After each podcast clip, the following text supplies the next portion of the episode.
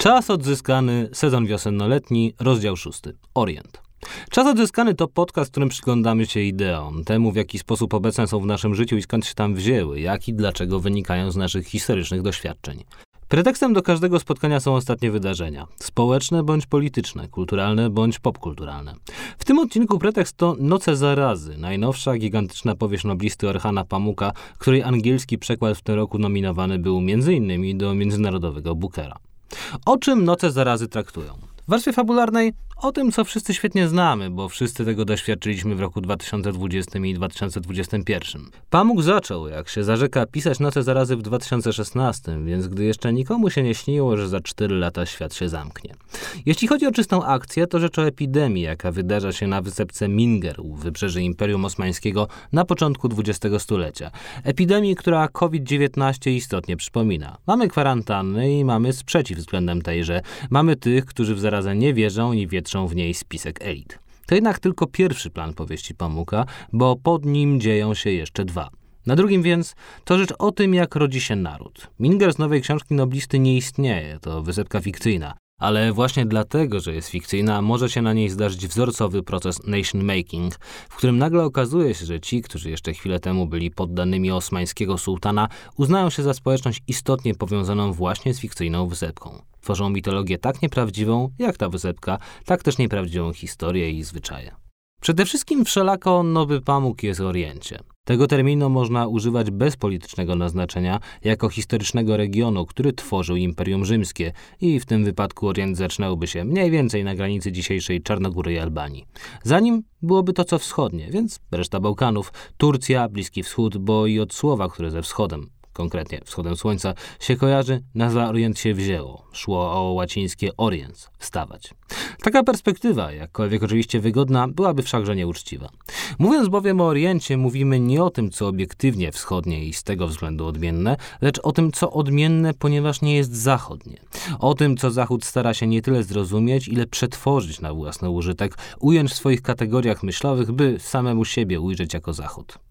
Innymi słowy, nie o tym, czym kraje czy też ziemie tak ujmowane przez mieszkańców Zachodu są, ale o tym, w jaki sposób są zniekształcane, by były dla Zachodu pojmowalne. Mówiąc o Oriencie, mówimy więc de facto nie o nim, ale o orientalizacji. Tak rozumiał ją jeden z pionierów tego terminu, amerykański teoretyk kultury palestyńskiego pochodzenia Edward Said. Cytuję. Mam na myśli sposób widzenia wschodu przez pryzmat szczególnych europejskich, zachodnich doświadczeń. Orient stanowi integralną część rzeczywistej europejskiej cywilizacji i kultury. Tę właśnie część reprezentuje orientalizm, werbalnie lub ideowo, jako rodzaj dyskursu społecznego mającego oparcie w specyficznych instytucjach, słownictwie, w programach szkolnych, w wyobraźni, w doktrynach czy nawet w systemie biurokracji kolonialnej i w kolonialnym stylu życia. Koniec cytatu. Orient, powiada Said, to sposób, w jaki Zachód może się przejrzeć w pewnych faktycznych geograficznych przestrzeniach, przede wszystkim tych, które są pod jego politycznym panowaniem lub które często są, zwłaszcza z racji handlu, odwiedzane przez jego przedstawicieli. Przeglądając się, widzi siebie i samego siebie dzięki temu przejrzeniu postrzega w kontrze do tych przestrzeni ich mieszkańców jako cywilizowanego. Od kiedy tak jest? Co najmniej od XVIII stulecia, gdy Montesquieu napisał listy perskie, a z pewnością w stuleciu XIX, gdy kraje orientalne stały się miejscem wycieczek artystów, widzących w nich przestrzeń, z której mogą powziąć nową inspirację. To robił i Lord Byron, i Adam Mickiewicz i wielu malarzy, którzy wrócili do siebie z obrazami zakurzonych miast i pałaców pełnych haremów.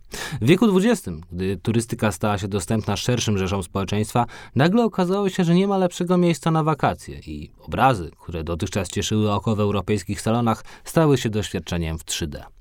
Jak jest dzisiaj? Jak ta historia wpływa na dzisiejsze myślenie o krajach zaliczanych kiedyś do Orientu i ich w kontrze albo zgodzie z tym ostatnim myślenie o samych sobie? Do rozmowy zaprosiłem Jagodę Grondecką, dziennikarkę, korespondentkę polskich mediów w Pakistanie, a do niedawna w Afganistanie, w którym świadkowała przejęciu Kabulu przez talibów w 2021 roku. Rozmawiam z nią o tym, jak zakorzenia się w takim miejscu i jak traci się nawyki, które towarzyszą jej w Europie, jak zmienia się myślenie o tym, co jest zagrożeniem i jak człowiek się do niego przyzwyczaja. Zapraszam.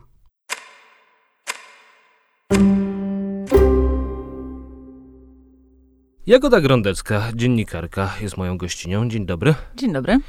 Jak się spisuje testament przed wyjechaniem do Kabulu na dłuższy czas i z przekonaniem, że może się stamtąd nie wrócić? E, Dość łatwo, kiedy tak jak ja nie dysponuję się zbyt dużym majątkiem, więc nie bardzo jest co rozdysponowywać. Ale wyobrażasz sobie na przykład, e, i nie zadaję tego pytania tylko z takiej pornograficznej ciekawości śmierci, tylko czy wyobrażasz sobie, jak na przykład e, możesz tam zginąć? Wyobrażałam sobie wielokrotnie. E, Pamiętam, że kiedy, że kiedy przyjechałam do Kabulu za drugim razem, bo za pierwszym byłam tam tylko miesiąc. Ale kiedy przyjechałam tam za drugim, e, już tak na serio, z zamiarem, z intencją właśnie przeprowadzenia się na dłużej, kiedy właśnie wynajęłam swój e, pierwszy dom, pamiętam, że po mojej pierwszej czy drugiej nocy spędzonym w tym domu, tamtej nocy na ulicy doszło do jakiegoś napadu rabunkowego z bronią w ręku, co było zjawiskiem w Kabulu bardzo powszechnym, o wiele powszechniejszym niż na przykład wybuchy bomb, o których się oczywiście o wiele więcej słyszało. E, Były tam ze dwie ofiary śmiertelne. No, w Kabulu był to w zasadzie dzień jak co dzień. Historia ta była znana raczej w ogóle tylko w obrębie naszej ulicy, czy tam mniejszej dzielnicy. A pamiętam, że ja wpadłam wtedy w jakąś straszliwą panikę i leżałam w łóżku, myśląc sobie, że ja na pewno tutaj zginę. Że nie wiem jeszcze w jaki sposób, czy po prostu znajdę się w nieodpowiednim miejscu o bardzo nieodpowiedniej porze e, i właśnie koło mnie wybuchnie jakaś bomba, czy ktoś mnie po prostu właśnie e, zamorduje na ulicy e, na rzecz mojego telefonu. Czy, czy wydarzy się cokolwiek innego, czy na przykład zapadnę na chorobę, która u nas byłaby całkowicie wyleczalna, a tam, a tam jednak okaże się, że nie jest, ale że z całą pewnością tam zginę. I leżałam w tym łóżku z takim przeświadczeniem, no tak myślę, że godzinę albo dwie E, i dość ciężko było mi się z tego otrząsnąć. Oczywiście później, już po spędzeniu w Kabulu ponad dwóch lat, e, kiedy patrzyłam wstecz, bardzo się w duchu śmiałam z mojej e, naiwności. E, Ale, ale tak, pamiętam, że mi towarzyszyło takie bardzo silne uczucie przez sekundę, że na pewno stamtąd nie wrócę. Aha. A na przykład kwestie związane z e, płcią. E, bo znaczy, jak podejrzewam, e, jako kobiecie jest, było ci, jest tam ciężej e, i to też ciężej jest się przestawić na właśnie orientalny sposób myślenia o płci, tak? To znaczy, że mm, jest on no, zupełnie różny niż nasz. A może nie jest? To jest pytanie. Właśnie, bo w, w tym orientalnym wyobrażeniu No. o właśnie o, o owych onych innych, Mhm. E, tych właśnie zorientalizowanych przez nas ludach, wyobrażamy sobie ich często i to znajduje często swoje odzwierciedlenie w europejskim malarstwie, czy też w literaturze, czy też chociażby no, w popularnych teraz w Polsce tureckich serialach, jak na przykład Mhm. Wspaniałe Stulecie i, i Harem Sułtana, e, jako bardzo erotycznie rozpasanych, co się z całą No. pewnością znajduje swoje przełożenie w niektórych państwach, w niektórych kulturach, e, ale akurat w Afganistanie jako kobieta czułam się dość komfortowo o tyle, że odnosiłam wrażenie, że większość mężczyzn czuje do mnie raczej jednak pewną pogardę, bardziej niż e, pożądanie. I zainteresowanie, jakie na siebie zwracałam, zwracałam raczej jako, jako obcokrajowczyni, ale takie samo zwracał mój kolega płci męskiej. Zwyczajnie tylko i wyłącznie dlatego, że był biały, że było wiadomo, że ma zagraniczny paszport i że z jakiegoś powodu e, cały czas się w tym Afganistanie znajduje. I żadnej takiej agresji, bo mm, to mnie strasznie uderzyło, jak oglądałem e, nagrania mm, z e, Iranu, kiedy kobiety przestały tam zakrywać e, włosy, to że wiesz, że podchodzili do nich ci śmieszni panowie z brodami na środku ulicy i zaczynali tam, nie wiem, okładać laską. E, Tak, no to jest kwestia, myślę, w przypadku Iranu e, po prostu no, wyłamania się kobiet z pewnego jakby modelu posłuszeństwa, które oczywiście, no tak jak wszędzie na świecie, bardzo faworyzuje mężczyzn i podobnie jest w Afganistanie. I tam też no, bardzo często powtarza się taki trochę mit, jakoby to talibowie zaprowadzili właśnie e, rządy okropne dla kobiet.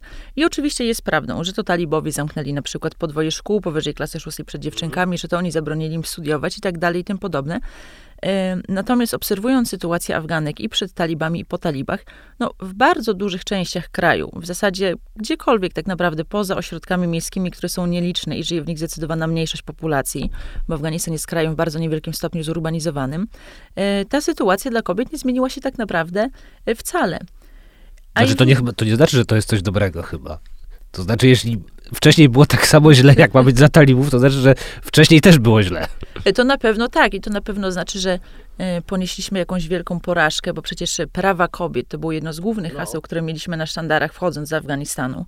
Przecież Laura Bush wygłosiła właśnie całe przemówienie o tym, jak teraz właśnie uratujemy, e, co znowu jest takim bardzo orientalizującym tropem, jak to uratujemy właśnie biedne afgańskie kobiety i afgańskie dzieci przed samymi Afgańczykami.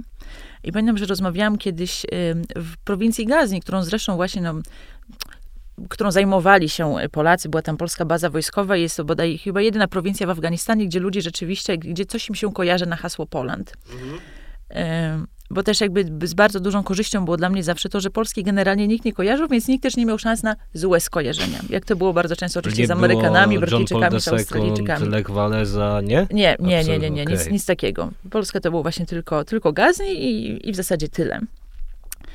I rozmawiałam właśnie z taką gospodynią domową, dziewczyną młodszą ode mnie o kilka lat, y, która była wydana za mąż, jak lat miała 12 czy 13, za o wiele starszego mężczyznę.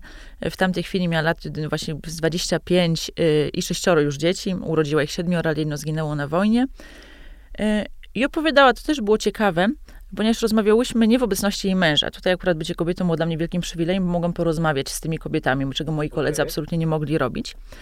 E, I ta kobieta, mimo tego, że sama nigdy nie chodziła do szkoły, mimo tego, że wychowywała się w czasach po i przed talibskich, w tym mhm. krótkim właśnie okresie tego, co często nazywamy w Afganistanie jakąś wolnością, do szkoły sama nigdy nie chodziła, natomiast ona miała bardzo głębokie poczucie, że jej życie jako kobiety nie jest dobre i że ono powinno wyglądać inaczej. Że ona chciałaby, żeby ono wyglądało inaczej, żeby na przykład mogła pójść do pracy i zarobić więcej pieniędzy, bo ani ona, a jej dzieci nie są w stanie zjeść porządnego wysiłku, bo jej mąż, którym się wyrażała z taką dość dużą pogardą, jest starym analfabetą i nie potrafi na dom e, zarobić. E, właśnie zapytałam ją, czy ona słyszała kiedykolwiek, e, kiedy właśnie toczyła się wojna, że przecież niedaleko właśnie była baza wojskowa, czy słyszała może, że ta wojna się toczyła między innymi rzekomo przecież o afgańskie kobiety, o prawa tych kobiet, o, o, o te wolności. No powiedziała, że, że nie, że, nigdy, że nie słyszała nigdy e, o czymś takim. To było jej całkowicie jakieś obce i pomyślałam wtedy też, że nie umieliśmy nawet właśnie tej wojny właściwie sprzedać Afgańczykom no tak, w znakomitej nie, większości sprzedawaliśmy wiedzieli, ją też na własny o co nam użytek, chodzi. znaczy na użytek zachodniego dyskursu, tak? To znaczy, że trzeba było powiedzieć, dlaczego wojna jest sprawiedliwa, tak? Żeby jakiś współczesny papież w postaci dyskursu nam, nam, ją, nam ją uznał, więc sprzedawaliśmy to właśnie mm, rozmaitą, rozmaitymi odmianami tak zwanej ideologii praw człowieka. Tak, ale jednocześnie powtarzaliśmy ciągle, przecież nawet sami wojskowi powtarzali wciąż, że to jest tak naprawdę e, bitwa, wojna o serca i umysły Afgańczyków, że tutaj trzeba wygrać na tym polu. E, I tam po prostu no, z Kretesem e, absolutnie ponieśliśmy porażkę. A co to w ogóle jest orientalizowanie jako zjawisko? Kiedy to się zaczęło? A, I kiedy to się zaczęło, to jest odmienne pytanie od pytania, kiedy to zostało pierwszy raz nazwane. Więc kiedy to się zaczęło, kiedy to pierwszy raz zostało nazwane? W Europie orientalizm zaczął, zaczął się już w XVII wieku, ale taki szczyt swojej popularności osiągnął w XVIII, kiedy Ballant przetłumaczył na francuski baśnie Tysiące Jednej Nocy. Mhm. Czyli właśnie taką piękną, e, właśnie bardzo egzotyczną, tutaj w cudzysłowie, e, takie piękne, egzotyczne, bliskowschodnie opowieści, które się zaczęły cieszyć bardzo dużą popularnością. I wtedy właśnie za sprawą tego Balanda i tych właśnie Tysiące Jednej Nocy, które się dzieją właśnie na tak zwanym Bliskim Wschodzie, na który już nie powinno się zresztą mówić Bliski Wschód, tylko Azja Zachodnia. Okay. Właśnie z powodów, o których zaraz, jak sądzę, porozmawiamy. E, w Europie właśnie zaczęły się cieszyć bardzo dużą popularnością, przenikać właśnie do literatury, przenikać do sztuki, jako elementy takiego świata właśnie egzotycznego, magicznego, odległego, e, budując po prostu no, bardzo taką jaskrawą dychotomię pomiędzy właśnie nami i światem zachodnim. Tylko, że tutaj dodać trzeba, że Europa Wschodnia, w tym Polska, wówczas dla mhm. Zachodu również była tym Orientem. No tak, jest o tym fantastyczna książka Larego Wolfa, Wynalezienie Europy Wschodniej, o której mówię, bo ona długo nie była obecna w polszczyźnie, a została wydana ze dwa lata temu pierwszy raz u nas. Właśnie i na przykład języki polski, rumuński czy rosyjski również mhm. były opisywane wówczas jak języki, jako języki orientalne. No dzisiaj w katedrze na przykład właśnie orientalistyki na Wydziale Orientalistyki, czy tam, gdzie ja studiowałam, uczymy się takich języków jak perski, chiński no. czy, czy hindi. E, natomiast wtedy właśnie również do języków orientalnych zaliczał się e, język polski. E, a orientalizm no, pojawił się w dyskursie chyba tak no, najsilniej dość późno, jakby za sprawą Edwarda Saida, mhm. amerykańskiego myśliciela o palestyńskich korzeniach. Jego właśnie dzieła pod tytułem Orientalizm w którym jednak Saidowi nie chodzi o orientalizm sam w mhm. sobie, jako właśnie to zaczerpywanie z tego Orientu, Wschodu i tak dalej, y, pewnych, pewnych właśnie motywów, pewnych impresji do, do, do, do wytworów naszej sztuki. A Said pisał w istocie o, właśnie o orientalistyce. I twierdził, że nie jest to prawdziwa nauka, że jest to właśnie pseudonauka, która nie ma za zadanie, tak jak, tak jak twierdzą orientaliści, poznania wschodu, y, zbadania go, że ona ma za zadanie tylko opisać wschód dla zachodu Że ona nie ma poznawać, że ona ma tylko wymienić na przykład istniejące różnice. Tutaj zawsze oczywiście za normę i oczywisty punkt odniesienia, uważając y, wartości i różne, różnego rodzaju właściwości zachodnie i te wschodnie po prostu postawić niejako w opozycji że to stwarza właśnie taką, y, no, taki manichejski w zasadzie dualizm, że jesteśmy my i oni, że jest wschód i zachód, y, który zresztą, no Kipling, zresztą wielki orędownik imperializmu, wyraził bardzo I laureat literackiego Nobla i laureat literackiego Nobla, e, który zamknął to w zasadzie w dwóch Dzisiaj sprowadzony zdaniu. do Disneyowskiej tak. Księgi Dżungli, co zabawne, no ale i tak bywa. Powiedział, że wschód to wschód, a zachód to zachód i one się nigdy nie spotkają. E, I rzeczywiście ja skończywszy właśnie studia na Wydziale Orientalistyki, mm. po kilku latach zaczęłam się zastanawiać nad tym, że jest to w zasadzie dość ciekawe, że wciąż wszędzie na świecie, w tym Polsce, te wydziały nazywa się właśnie wydziałami orientalistyki. Aha gdzie się uczą o językach i kulturach właśnie Orientu. I pomyślałam, że rzeczywiście na studiach y, ufam, że, że nie było to zamierzone, ale że było sporo takich bardzo mocno egzotyzujących, bardzo naiwnych tropów. Na przykład no, ja studiowałam iranistykę i że od jednej z wykładowczyń często słyszeliśmy, że Irańczycy, a mówimy tutaj no, o 80 milionach ludzi, że Irańczycy po prostu jak, jako właśnie jako ogół są niezwykle emocjonalni że Irańczycy uwielbiają na przykład płakać i będą płakać niemalże bez powodu, że miłują się właśnie w cierpiętnictwie. E, albo z kolei od innej, tam zachodziło takie dosyć mocne, to Irańczyków i opowieści, jak to Irańczycy nie kochają poezji. I że u nas na przykład, no, idąc ulicą raczej nie uświadczysz, żeby dziadek siedział sobie z wnuczkiem i czytał mu pana Tadeusza, a w Iranie irańscy dziadkowi swoim wnuczkom Szach na czyli taki perski z kolei właśnie wielki epos, czytają po prostu nieustannie na każdym rogu, na każdym bazarze. E, I rzeczywiście te panie opowiadały o tym z taką wyraźną, e, zakrawającą chyba na lekką śmieszność, jak z dzisiejszej perspektywy o tym myślę, fascynacją.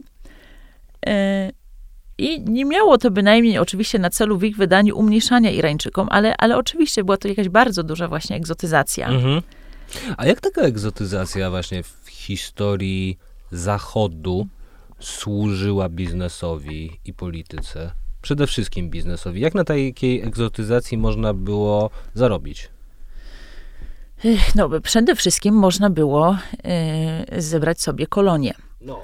I, I orientalizm, i to też właśnie Said jakby zarzucał właśnie bardzo, i zresztą wielu innych również y, myślicieli i badaczy zarzucało właśnie y, orientalizmowi y, czy orientalistykom, że one właśnie poprzez zbudowanie, zbudowanie właśnie tej dychotomii, ale w której oczywiście ten i ten inny zawsze wypadał od nas o wiele gorzej, no, no. bo my byliśmy aktywni, racjonalni, demokratyczni, oni byli właśnie nieracjonalni, zawsze rządzeni przez jakichś e, dyspotów, tak jak sobie wcześniej powiedzieliśmy, właśnie erotycznie rozpasani, którzy nie, nie, nie są w stanie o sobie samostanowić, więc my im musimy niejako w tym, e, w tym pomóc. No to w oczywisty sposób da, da, dawało nam w naszym własnym mniemaniu prawo do tego, żeby, żeby, te, żeby zacząć ten proces właśnie no, rozdrapywania Afryki, który się zaczął y, właśnie w ramach ustaleń po konferencji berlińskiej. I żeby zacząć ją tam e, dla siebie kawałek po, kawa po kawałeczku eksploatować. Mhm. I tak naprawdę dopiero, dopiero dzisiaj powoli, powoli zaczynamy mierzyć się w zasadzie z odpowiedziami na pytania, czy i kto i jaką w zasadzie powinien ponieść odpowiedzialność, mhm. w jakim stanie byłaby dzisiaj na przykład y, Afryka, właśnie gdyby nie europejskie kolonie. Przecież jeszcze długo próbowaliśmy jakby właśnie utrzymywać znowu, że, że, że te kolonie przyniosły Afrykańczykom w istocie coś y, dobrego. No, cywilizowaliśmy dzikiego człowieka. Dokładnie, że cywilizowaliśmy dzikiego człowieka. Ja to hmm. powiedziałem w takiej formule ironicznej, jeśli ktoś... Ja powtórzam sobie, również ironicznie, żeby nie było Jeśli sobie ktoś tego słucha i chciałby nas tutaj teraz oskarżyć o rasizm, to niestety nie szukaj lepszego momentu. No? Kiedy w istocie było dokładnie odwrotnie bo bardzo wiele rzeczy, które wydarzyły się w Afryce już w czasach postkolonialnych, jak na mhm. przykład y, ludobójstwo w Ruandzie, y, było w istocie właśnie no, bezpośrednim spadkiem po okresie kolonialnym. Ponieważ no, mieliśmy Ruandę, E, I jakby jaka jest typowa logika okupanta, kolonizatora, kiedy się pojawiasz w jakimś kraju i potrzebujesz na miejscu jakiegoś, jakiegoś sojusznika, jakiegoś współpracownika. No, podzie no. Podzielisz ludzi, tak, żeby jednym dać e, poczucie, że mają wsparcie okupanta Dokładnie. przeciwko drugim. I najlepiej, jeśli to będzie grupa, która jest w danym kraju mniejszością, no bo siłą rzeczy to mniejszość będzie potrzebowała twojego właśnie, wiesz, twojego zaplecza, twojego wsparcia, aniżeli większość. E, I tak właśnie pojawiło się takie bardzo, właśnie bardzo wyraźne podkreślanie dystynkcji między Hutu a Tutsi. E, wtedy właśnie wprowadzono, że w dokumentach urzędowych, w, w jakichś odpowiednikach dowodów osobistych e, trzeba właśnie mieć wpisany, czy jest Hutu, czy Tutsi, co po prostu wcześniej nie istniało. Zaczęło się właśnie nadawanie lud, ludziom Tutsi kolejnych rozlicznych przywilejów i wynoszenie ich ponad Hutu. No, co skończyło się tak jak, tak jak wszyscy wiemy, jak się skończyło w latach w latach 90. E, I takich właśnie przykładów dokonywania przez, przez, przez ludzi białych takiej szkodliwej inżynierii społecznej, z którą wiele państw do dzisiaj nie może sobie poradzić, e, zostawianie im jakichś e, organizmów politycznych, które, które nie mają potem żadnej, nie opierają się na żadnej umowie społecznej mm. i nie mają żadnej legitymacji.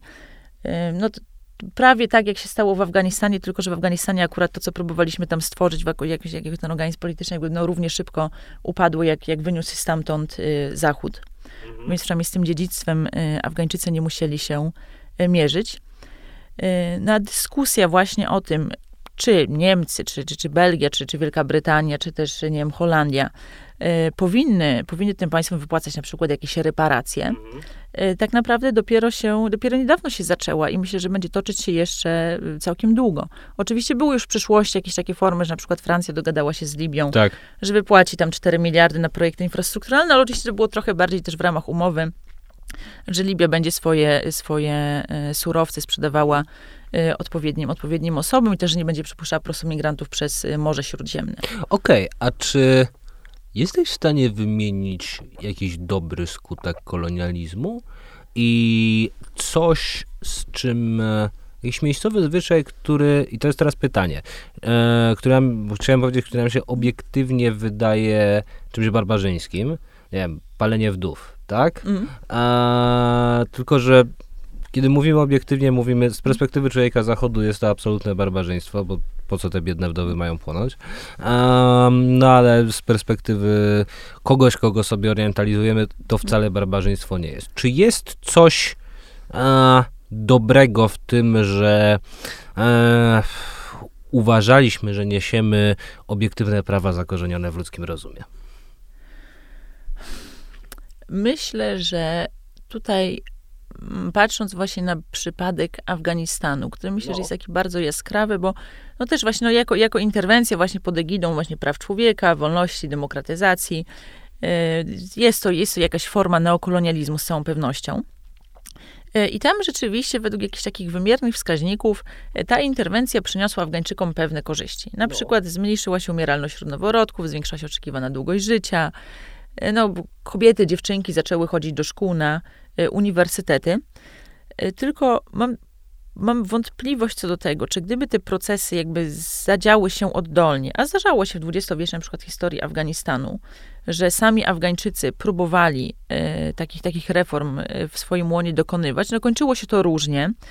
Bardzo często kończyło się to jednak sporym backlashem ze strony tej bardziej konserwatywnej części społeczeństwa, ale takie procesy jednak, no, one mają szansę na przetrwanie właśnie wtedy, kiedy dzieją się e, oddolnie więc są w ten sposób jakoś właśnie zakorzenione e, w lokalnej kulturze, lokalnej tradycji. Też często te wartości e, czy te pomysły są cenione, ale niekiedy są narzucane siłą. Kiedy na przykład afgański aktywista jeździ od wioski do wioski, rozmawia tam z lokalną starszyzną i tłumaczy: Słuchaj, to, że twoja córka czy wnuczka pójdzie do szkoły, to wcale nie znaczy, że ona zostanie piosenkarką, zacznie się rozbierać i przestanie A to jest taki przestrzegać. strach? E, jest wielu takich mężczyzn, tak, którzy wyrażają taki okay. strach. Y, oczywiście do tego też się przyczyniła na przykład talibska propaganda i tak dalej, właśnie, że taka twoja córka się wykształci, ona wtedy zdejmie hijab, zacznie być rozwiązła, przestanie być ci posłuszna, przestanie no to, ci słuchać. To się w niewielkim stopniu różni, wiesz, e, chyba od strachu na polskiej prowincji, e, którego ja nie znam, znam go z tekstów e, Elżbiety Turlej, e, więc do niej zażalenia, jeśli, jeśli coś, jeśli coś e, niezgodnego z prawdą powiem, że wiesz, że dziewucha wyjedzie do wielkiego miasta i tam tak. E, przerobią. Dokładnie, więc takie lęki, takie obawy ma szansę rozbroić jedynie członek miejscowej społeczności, co do którego ludzie, którzy te obawy mają, wiedzą, że, że on wyrósł z tej samej tradycji, że on te obawy jest w stanie zrozumieć, że on je podziela. Natomiast kiedy robi to właśnie, kiedy robi to biały człowiek, e, kiedy przyjeżdżają tam białe kobiety. No to też zresztą było ciekawe, bo na przykład wiele amerykańskich żołnierek chociażby, które uczestniczyły właśnie w interwencji w Afganistanie, a było ich całkiem sporo, no i one też siłą rzeczy były właśnie niezbędne do tego, żeby móc jakkolwiek się komunikować z afgańskimi kobietami, e, ponieważ w afgańskiej kulturze jest e, no, raczej niedopuszczalne może poza jakimiś naprawdę bardzo wyzwolonymi, w cudzysłowie, rodzinami w największych miastach, e, ale raczej jest niedopuszczalne, żeby kobieta miała styczność z niespokrewnionym mężczyzną. E, żołnierką mówił o tym, że, że Afganki często patrzyły na nie z takim współczuciem, graniczącym mhm. wręcz z pogardą. Kiedy na przykład widziały te żołnierki, mówiły, ale ile ty masz lat? Ona mówiła, nie wiem, 25. No. Ja mówię, dobrze, no to ile masz dzieci? Bo ja mam już, ja też mam 25 i mam już piątkę. I ona mówiła, no, że ja nie mam żadnych. I dla tych kobiet często te Amerykanki, na przykład, które tam przyjeżdżały, prowadziły jakieś takie bardzo smutne, pożałowania godne mhm. życie, nie mając żadnego mężczyzny, który za nie stoi, właśnie nie mając, nie mając rodziny. A kiedy z kolei na przykład dowiadywały się, że, że te Amerykanki też te rodziny mają, też te dzieci mają, tylko że dzieci są w domu w Ameryce, one właśnie przyjechały tutaj. Y, no to właśnie było czymś, co z ich strony zasługiwało na wyraz największej pogardy, że kobieta Aha. zostawiła sobie dzieci gdzieś tam za oceanem i pojechała wiesz, szukać przygód na drugim końcu świata. Mhm. Y, I, I no jak widzimy właśnie, te wszystkie zdobycze, które rzeczywiście były dość y, chwalebne, jak chociażby rzeczywiście to, że udało się wykształcić jakby pokolenie kobiet, y, bardzo szybko się okazało, że no, zdecydowana większość Afgańczyków nie jest gotowa Że to się bronić. Nie, nie, tak. nie zakorzeniło w jakiejś zbiorowej świadomości, tak? Tak, tak że, że istnieje oczywiście jakaś pewna grupa Afgańczyków, na przykład no, obserwowaliśmy jakieś no, na bardzo niewielką skalę pro, protesty mhm. kobiet w Kabulu, tylko że nigdy nie zdarzyło mi się tam widzieć ani jednego mężczyzny. Okay, co też rozumiem. było dość jaskrawą różnicą właśnie, kiedy mieliśmy Iran i protesty po śmierci Mahsa Amini, kiedy jednak protestowały te kobiety, e, ale razem z swoimi braćmi, kolegami mhm. czy, czy kimkolwiek innym.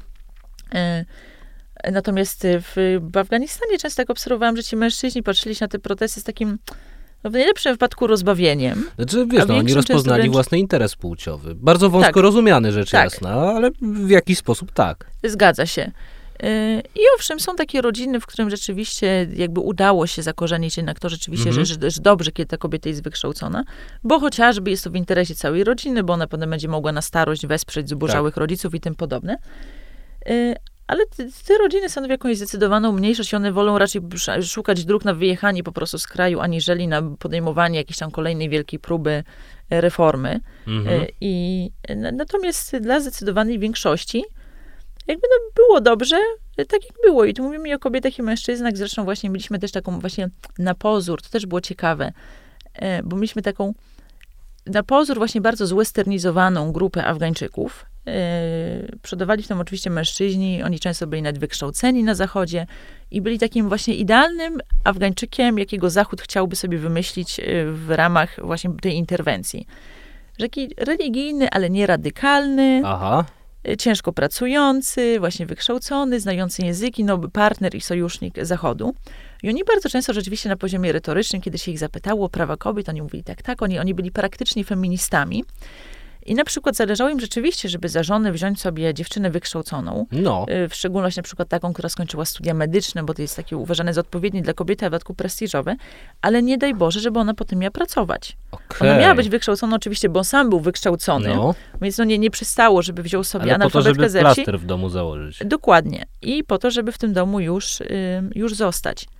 Okej. Okay. A słuchaj, a Orient i Polska. I to Orient i Polska przed e, właśnie naszą bytnością e, w, mm, w Afganistanie. Kiedy zaczęła się w Polsce wiedza o tym, że Orient jest?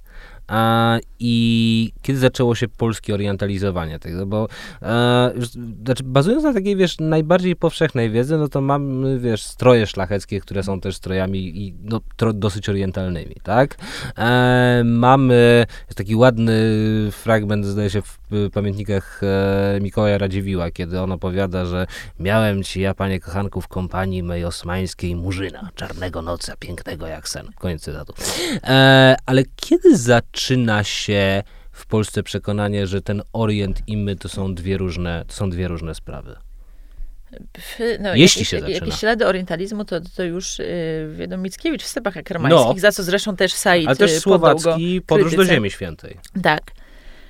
Yy, natomiast ja mam mm, takie przy, przeczucie, że nie, nie wiem na ile to do końca wynika z naszej historii, tego, że my na przykład właśnie nigdy nie mieliśmy kolonii, chociaż może przez chwilę mieliśmy zakusy, ale jednak nigdy nam to nie przypadło y, w udziale, że w Polsce to w porównaniu właśnie z, z, wciąż państwami właśnie tej zachodu, to zainteresowanie Orientem y, i też dostrzeganie jakiejś takiej właśnie dużej, dużej dychotomii między nami właśnie a tym, a tym magicznym y, Orientem, nie jest aż tak silny, zwłaszcza, że jak, jak popatrzysz właśnie na Polskę, Europę Wschodnią, No. czy też państwa bałkańskie, mam poczucie, że my sami się też mocno dość e, samoorientalizujemy, co jest w Aha. ogóle bardzo ciekawe wobec, wobec Zachodu.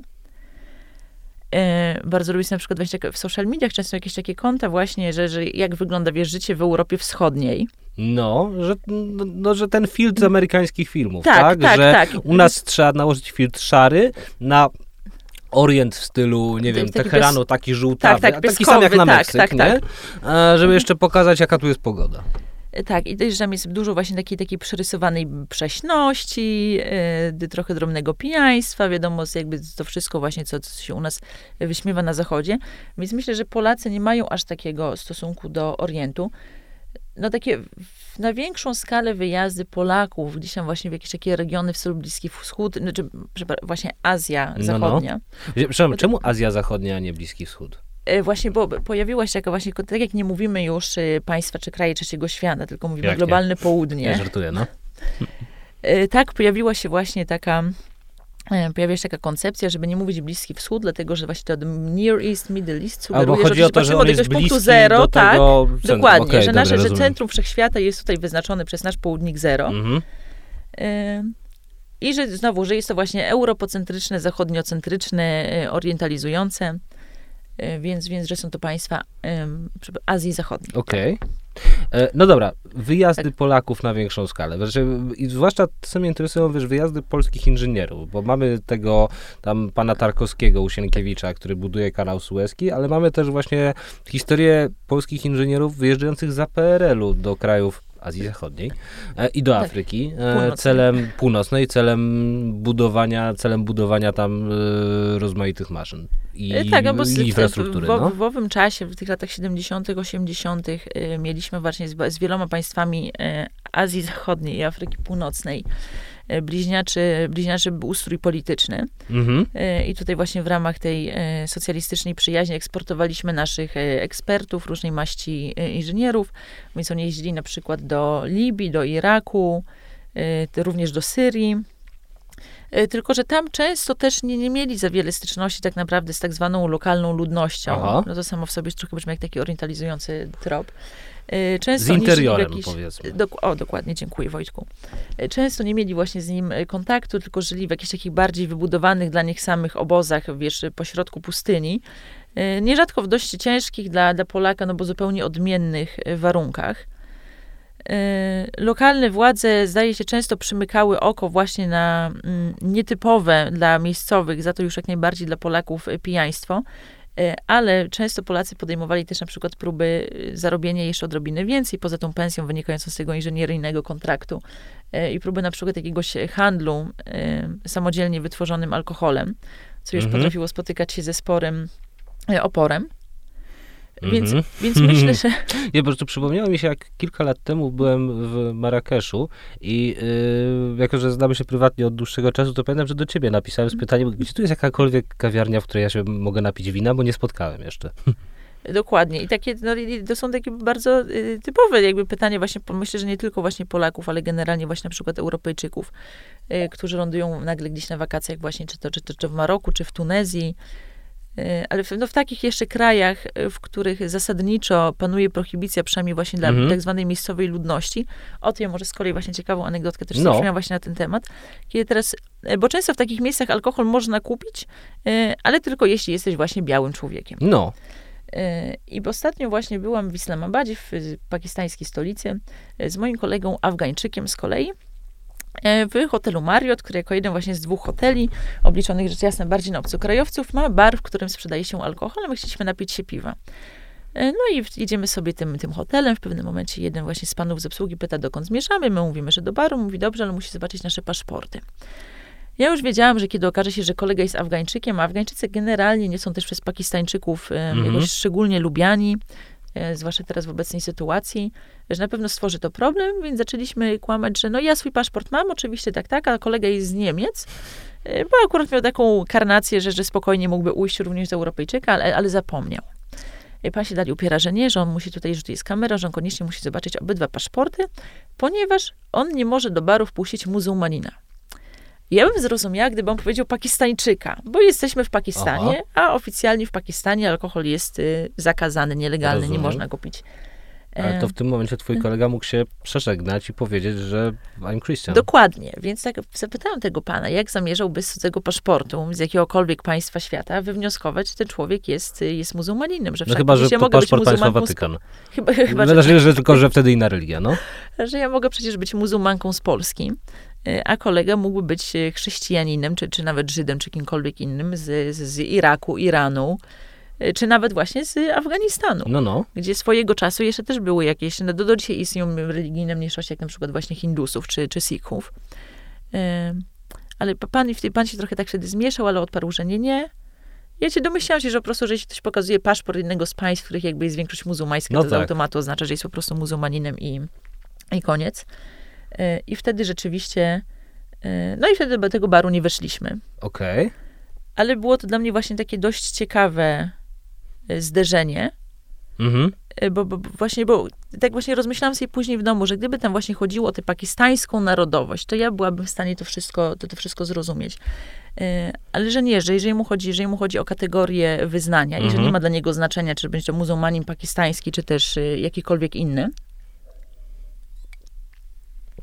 i rzeczywiście jest to postrzegane tak dość surowo. I to samo zaobserwowałam też właśnie często w Afganistanie. E, kiedy na przykład talibowie przeszukiwali nasze domy i e, w moim mieszkaniu znaleziono jakąś butelkę alkoholu, e, ale nikt nic na to nie powiedział, no bo wiadomo, widzieli białą kobietę. A kiedy znaleźli takie same butelki u moich sąsiadów, którzy są z kolei Irańczykami, no to oni usłyszeli już bardzo ostrą reprymendę, że jak to przecież wy jesteście z Iranu, no więc z automatu jakby jesteście muzułmanami, okay. no i wy tego alkoholu mieć nie powinniście. Mhm. A powiedz mi, jak Orient sam się orientalizował na użytek Zachodu? Bo e, to jest kolejne moje wspomnienie z e, Maroka, gdzie mieszkałem rzecz jasna w Medinie jako turysta, no, że sobie po tej Medinie chodzę, no i myślę sobie, no, no, dobra, no ale przecież ci handlarze tymi wszystkimi, no to oni tak na serio nie handlują. Tutaj pewnie za granicami Mediny ludzie mają normalne supermarkety, w których sobie coś mogą kupić, tak? Ten ziomeczek, który się ze mną tutaj kupowałem tam kolczyki dla ówczesnej partnerki, który się ze mną targuje, no to błagam, no przecież on normalnie też chodzi do sklepu, a to, że się ze mną targuje, to żebyś ty, e, koleżko z Polski, poczuł, że jesteś tutaj w tej, e, w tej, w tej, w tej, w tej nie Europie, tak? To znaczy, w jaki mhm. sposób Orient sam się wymyślił dla Zachodu, żeby ukazywać się jako Orient?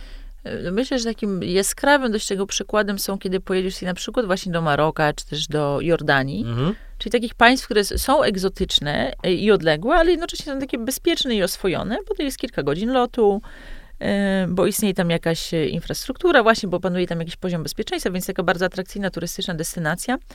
Albo właśnie na przykład w to jest zupełnie zabawne w takich państwach typu jakieś szejkanaty w Zatoce, właśnie jakieś Zjednoczone no, no. Emiraty Arabskie, Omany, Katary, które w istocie są państwami niezwykle rozwiniętymi tak. i pod wieloma względami wiele bardziej nowoczesnymi niż Polska, ale możesz tam pojechać i mieć takie doświadczenie, wiesz, real Arabian Night on the Desert. I mm -hmm. właśnie panowie w tych tradycyjnych strojach, z których większość wcale nie nosi ich na co dzień. To w Izraelu też robią, że można tak? spędzić noc na pustyni, tak. Właśnie zabierają cię, zabierają cię na pustynię, śpisz tam w namiocie, patrzysz się w gwiazdy, y, przygotowujecie jakieś, nie wiem, jakąś tradycyjną danego regionu potrawę y, w jakimś żeliwnym garze zakopanym właśnie w piasku, i tam się dusi tą baraninę przez wiele godzin i możesz sobie właśnie w ten sposób poczuć tego, tego orientu. I generalnie właśnie, że kiedy jedziemy w takie miejsce, no jakby, jakby te osoby wiedzą, że my oczekujemy trochę takiego właśnie doświadczenia, jak z baśni e, Tysiąca i, i Jednej Nocy. Mhm. E, w którym właśnie jest ta egzotyka, latające dywany i, i starają się nam to tak, zapewnić. Tak, gadające papugi i tak dalej. Tak.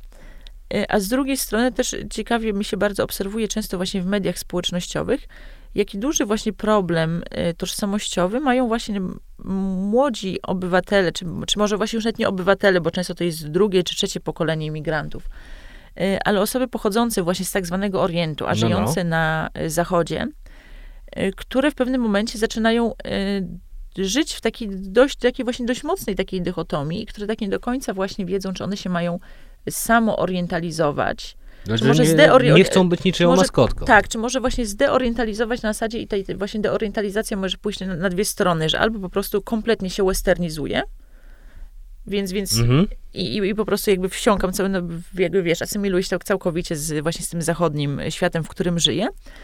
E, Albo, że mimo tego, że właśnie żyję w świecie zachodnim, mimo jakby całej, całej takiej no, wciąż kulturowej dominacji świata zachodniego, no, która zaczęła, zwłaszcza po tych naszych właśnie bardzo nieudanych interwencjach, e, trochę się rozpadać. E, Ale powiedzmy, że z jakiegoś punktu widzenia ona wciąż, wciąż w w umysłach wielu ludzi przynajmniej żyje. Zaczynam właśnie bardzo jakby podkreślać swoją, swoją właśnie wschodnią, wschodnią przynależność, czy tą właśnie tą, wiesz, tą drugą stronę mojej no. tożsamości. I że oni też często na przykład nawzajem się, się samodyscyplinują. Kiedy na przykład jedna osoba zauważa, ej, ale na przykład w naszej kulturze, no jednak właśnie na przykład no, palenie wdów generalnie jest kijowe i to się nie powinno dziać w XXI wieku, może jednak te białasy też jakby mówią coś na rzeczy, więc warto by jakieś elementy z tego zaczerpnąć, żeby nasze kultury, nasze państwa mogły się rozwijać. Yy, A ktoś inny naskakuje na niego, że nie, nie, nie, ty masz w ogóle tutaj skolonizowany umysł i, Mhm. i właśnie, że ten Zachód nie powinien być dla nas żadnym punktem odniesienia. Okej. I że próbowaliśmy, prób, powinniśmy w ogóle próbować sobie układać, próbować tak ułożyć życie, żeby ten zachód opuścić Aha. i powrócić do korzeni. No co, co zwykle jakby z miliona względów nie jest, y, nie, nie jest możliwe jakby logistycznie i, i życiowo. Życie na zachodzie po prostu pozostaje o wiele bardziej y, praktyczne Mhm. niż nagle powrót na przykład właśnie po trzech kol- pokoleniach do, do Iranu, czy, czy właśnie takie jeszcze miejsce, tym bardziej jak y, Afganistan. Y, ale, ale istnieje, szczególnie właśnie u Afgańczyków zauważyłam, że ci, szczególnie ci właśnie wychowani na Zachodzie żyją w, takiej, w takim bardzo dużym jakimś napięciu pomiędzy tymi Mhm. swoimi dwo, dwiema y, tożsamościami. Y, Właśnie szczególnie teraz, kiedy Zachód Afganistan już y, opuścił.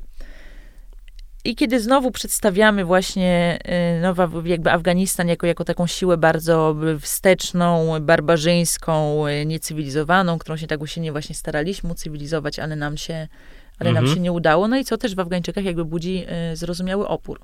A korzystanie z zachodnich wzorców celem opisania samego siebie i zrozumienia samego siebie, bo pretekstem naszego spotkania jest nowa powieść Pamuka, a, który, no właściwie jak sięgniesz do całej jego bibliografii, no to to jest człowiek, który opisuje e, Turcję i współczesną, i sprzed wieków, używając do tego zupełnie zachodnich kategorii. Znaczy zachodnich kategorii powieściowych, tak?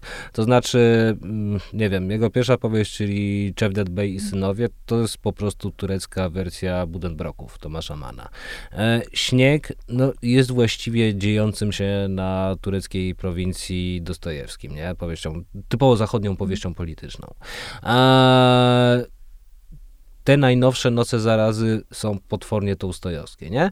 A w jaki sposób te zachodnie kategorie wpłynęły na kulturę orientalną, kulturę tam tego miejsca na świecie a, i w jaki sposób, wiesz, wszystkie te zachodnie nowinki, jakby nazwać imaginacyjne, może tak, pozwoliły temu regionowi świata samemu się opowiedzieć, ale co przez tę opowieść ten region stracił?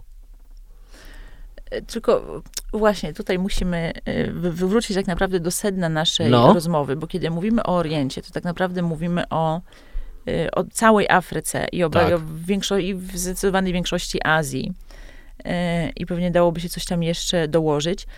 Więc oczywiście te państwa nie mają, nie, nie mają wszystkie takich samych doświadczeń. E, I to też jakby bardzo zależy od, na, na pewno od jakiegoś czasu, mm, w, w, przynajmniej w pewnych bańkach, e, przynajmniej na, razie, jakby można obserwować takie procesy, jakby właśnie u intelektualistów, pisarzy z krajów właśnie tak zwanych orientalnych, e, którzy mówią o tym, że, że mieszkańcy tych państw muszą właśnie zacząć opisywać e, sami siebie.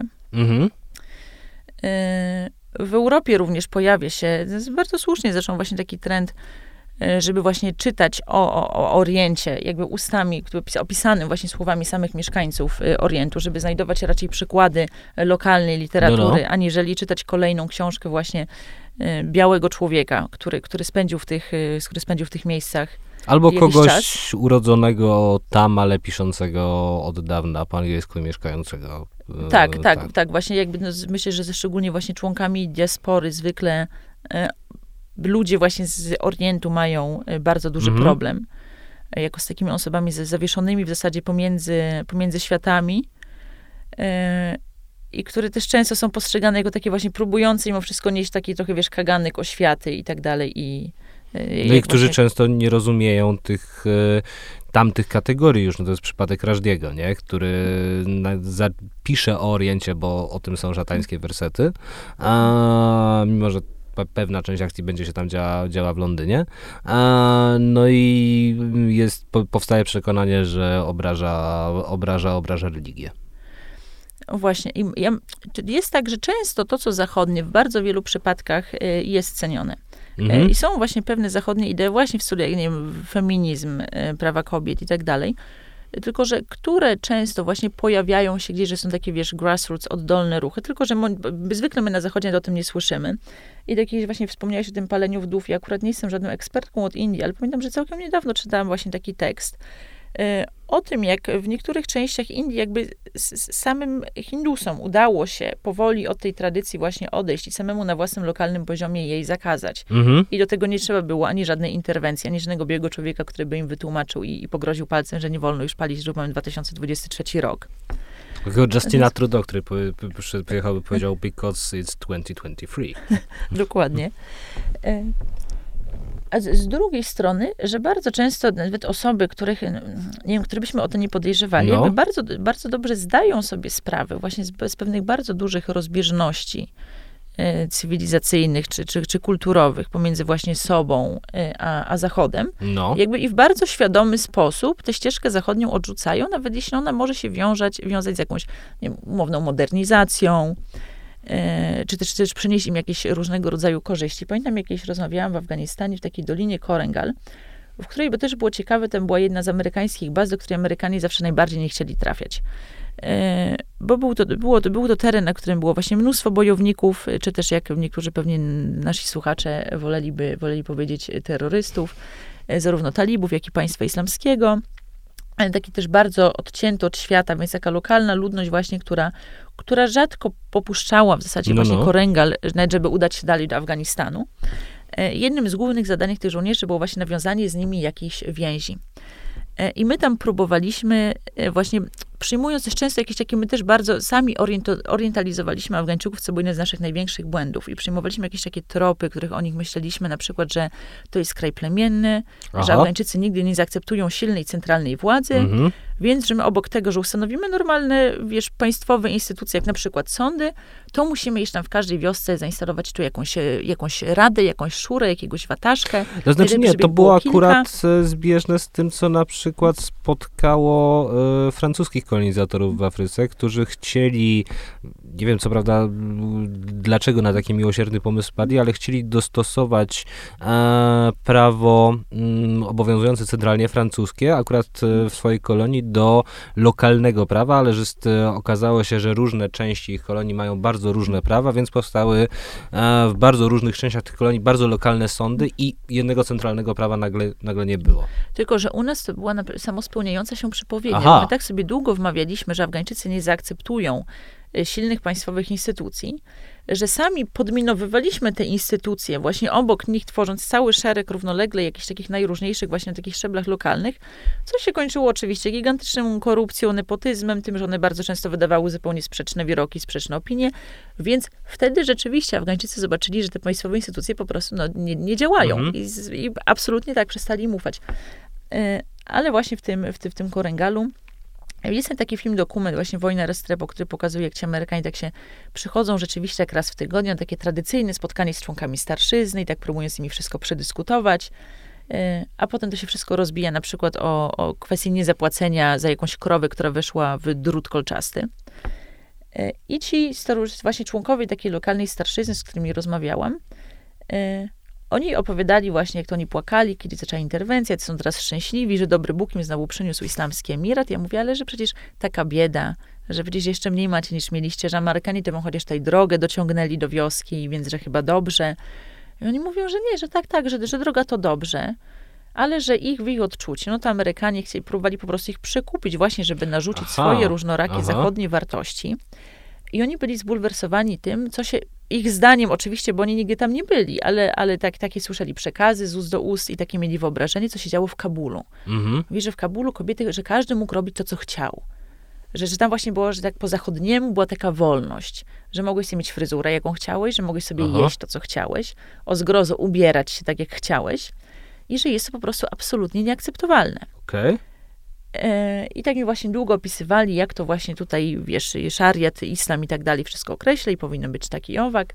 I żadnego miejsca na żadne takie, na żadne takie nowinki. Ja mówię, no ale no popatrzcie panowie, przecież jestem chrześcijanką, a również żyję tu w tym kraju. No przecież nie możecie ode mnie oczekiwać, że ja też zacznę żyć podług takich zasad. I oni też Zwłaszcza, że Jezus Chrystus by, by się na ciebie obraził. Dokładnie. A na to nie, nie chciałabym się narażać. E, Ale oni też mieli zaskakująco właśnie e, dojrzałe w sumie myślenie. Oni powiedzieli, no tak, tak, jeśli ktoś nie jest muzułmaninem i żyje między nami, tak jak właśnie pani chrześcijanka albo ktoś tam właśnie jakiś Sikh czy Hindus, no to oni mają sobie jak najbardziej prawo żyć swoją drogą, my im narzucać nie możemy, ani nie będziemy. Ale jak ktoś już jest muzułmaninem, no to oczywiście, jak wiesz, inna para kaloszy. E, I właśnie myślę, że bardzo wielu Afgańczyków, o wiele więcej niż my lubilibyśmy myśleć, miało bardzo silne poczucie, że Zachód w istocie pojawił się tam właśnie, żeby, żeby zniszczyć jakoś, jakieś pewne tradycyjne wartości, żeby, żeby zniszczyć kulturę. E, Wiadomo, że tutaj jakby to wszystko było też pod egidą globalnej wojny, z terrorem, e, co też jest takim hasłem co najmniej e, kontrowersyjnym e, w, w tamtej części świata e, i całkiem słusznie. E, I ci Afgańczycy właśnie opisując, opisując jakiś właśnie swoje, jakby sposób, w jaki oni sami chcieliby żyć, i jednocześnie to, co ich zdaniem Amerykanie próbowali narzucić, Amerykanie, ich powiedzmy jacyś, nie wiem, Afgańczycy, których oni uważali praktycznie za amerykańskich y, kolaborantów, którzy właśnie nosili się jak chcieli, Mhm. mieli takie fryzury jak chcieli y, i przez to pokazywali y, i to pokazywali zepsucie. Jakby no, oni byli bardzo, bardzo, bardzo, że- bo oni mówili, że tak, że dobrze by było na przykład, gdyby ktoś tam ciągle nam pomagał, bo jest bieda, czy też na przykład z nami handlował, ale że my po prostu nie chcemy, że nikt nam już niczego nigdy narzucał. Mieszkałaś w Afganistanie, mieszkałaś w Pakistanie, teraz jesteś w Warszawie. Co najbardziej zaskakuje, uznajmy, że w świecie zachodu, po powrocie do niego po dłuższym czasie? O czym się zapomina, a okazuje się no, w sumie fajne. Mm, nie, nie, nie będę bardzo odkrywcza, jak powiem, że o wielu takich zwyczajnych wygodach życia codziennego, jak na przykład to, że masz y, zawsze bieżącą wodę ciepłą zimą do Okej. wyboru, że masz zawsze prąd, y, że masz wszelkie sprzęty typu pralka, y, że na przykład możesz się przemieszczać bardzo swobodnie praktycznie o każdej porze dnia i nocy i nie wiążesz tego z żadnym niebezpieczeństwem czy też, czy też zagrożeniem. Ale z- a z takich już w- po- pozamaterialnych rzeczy, łatwo mi było dość zapomnieć, a i myślę, że jest to jedna z takich wartości właśnie, w liberalnych wartości, No, no. które najbardziej cenię. Y, No to jest właśnie, to, to jest właśnie dokładne przeciwieństwo tego, o czym właśnie opowiadali ci panowie w Korengalu. Y, Że zasadniczo, no jedną z takich głównych idei liberalizmu jest to, że możesz sobie masz prawo żyć w określony sposób. Tak. Y, Dopóki nie przeszkadzasz dopóki- innym. Tak. I nikt nie ma prawa ci wtedy, wiesz... Że nie tyle nie przeszkadzasz, ile nie wchodzisz na wolność e, kogoś innego, no. E, a że jednak no, w dość dużej, przynajmniej tej muzułmańskiej części właśnie e, Orientu, e, takie prawo obyczajowe jest takie bardzo mocno opresyjne, e, bardzo obliczone na takie właśnie, e, na- nawet kiedy samo, samo prawo właśnie stanowione, wiesz, spisane, potrafi być nieco bardziej liberalne, bo w Afganistanie na przykład prawo było generalnie bardziej liberalne niż w sąsiednim Iranie, co nie zmienia Okej. faktu, że zawsze o wiele bardziej konserwatywne było społeczeństwo i wiele rzeczy, które, które uchodziły i uchodzą w Iranie, nigdy by nie przeszły w Afganistanie, nawet w Kabulu, czy też w sąsiednim Pakistanie. E, Że panuje właśnie i pamiętam, że nawet, mi się to tak źle kojarzyło, że miałam pewien dreszcz na plecach, jak ktoś mi właśnie to opowiadał, że kiedy on widzi, że ktoś robi coś nie tak, Mhm. nawet właśnie nikogo nie krzywdząc, yy, ani nikomu tym nie przeszkadzając, ale po prostu robi to nie tak, jak on sobie wyobraża, że powinien to robić, to on czuje, że ma nie tylko, e, że ma nie tylko prawo, ale wręcz obowiązek tego Aha. człowieka naprostować. Okej. I tu oczywiście ja rozumiem, że to wynika e, też na przykład z bardzo wielu lat właśnie życia w pewnej wojnie, w pewnym zagrożeniu, e, że można było liczyć tylko na członków jakoś swojego najbliższego w cudzysłowie stada, czyli rodziny, ewentualnie jakiejś takiej dalszej, mniejszej, ale małej społeczności. Że wyobrażano sobie, że właśnie pozwolenie sobie na jakieś nowinki, czy odejście od jakichś takich bardzo, bardzo konserwatywnych zasad może się skończyć jakąś taką, wiesz, całkowitą degeneracją no, no. i erozją i rozpadem tego wszystkiego. E, że kiedy też czasy są ciężkie, a, a dla dużej części właśnie no, świata Orientu jakby, no, jest, jest, jest, czasy są ciężkie, e, mają rozliczne problemy e, gospodarcze, polityczne, no ale w dużej mierze właśnie też tak jak rozmawialiśmy, które są wywołane cały czas, które są jakimś probierzem naszej tam bytności i aktywności, to siłą rzeczy zwracasz się bardziej ku tradycji i bardziej ją bardziej jakoś pielęgnujesz, upatrujesz w niej jakiegoś bezpieczeństwa. I myślę, że i myślę, że właśnie taki jest generalnie clue naszego, naszego jakby myślenia o Oriencie i tego, że my chcielibyśmy coś bardzo na siłę e, modernizować. E, że dopóki ci ludzie nie pożyją sobie e, trochę we względnym spokoju i względnym dobrobycie, jakby wtedy, wiesz, wtedy możesz próbować w ogóle przedstawiać jakieś, jakieś właśnie innowacje, mhm. jakieś nowe pomysły i, i rozwiązania. I że może to było na przykład jeden z naszych największych błędów, kiedy właśnie obalaliśmy rządy talibów, pokazując całemu światu. No tylko, że nikt tymi na przykład właśnie kobietami, które wykorzystaliśmy jako pretekst do ataku, nikt się nie interesował, za szczególnie przed 11 września. A nagle pokazaliśmy całemu światu, że tam jest właśnie taki barbarzyński reżim, że się ucina ręce, że się kamieniuje, że kobiety chodzą w tych e, burkach całe pozasłaniane i że my się tego wszystkiego e, pozbędziemy. E, a okazało się, że no dla wielu Afgańczyków, jakby żyjących po prostu przez lata w wojnie, w przemocy, w sytuacji, kiedy też ciężko jest w zasadzie jakkolwiek myśleć długofalowo e, i, i króluje takie myślenie, wiesz, obliczone na następne kilka godzin, góra następny dzień, e, jakby właśnie ten nagły powiew wolności e, przyniesionej przez, przez, przez Amerykanów, przez, przez sojuszników, nie do końca był, nie do końca był w smak, czego jakby bardzo woleliśmy, czego no, nie chcieliśmy widzieć i dalej, mhm. zdaje się, nie chcemy widzieć. No dobra, kiedy wracasz? Mm. A mam nadzieję, że w ciągu następnych e, kilku tygodni uda mi się wrócić do e, Pakistanu. Powodzenia. Bardzo dziękuję. Jagoda Grondeska, dziennikarka, była moją gościnią.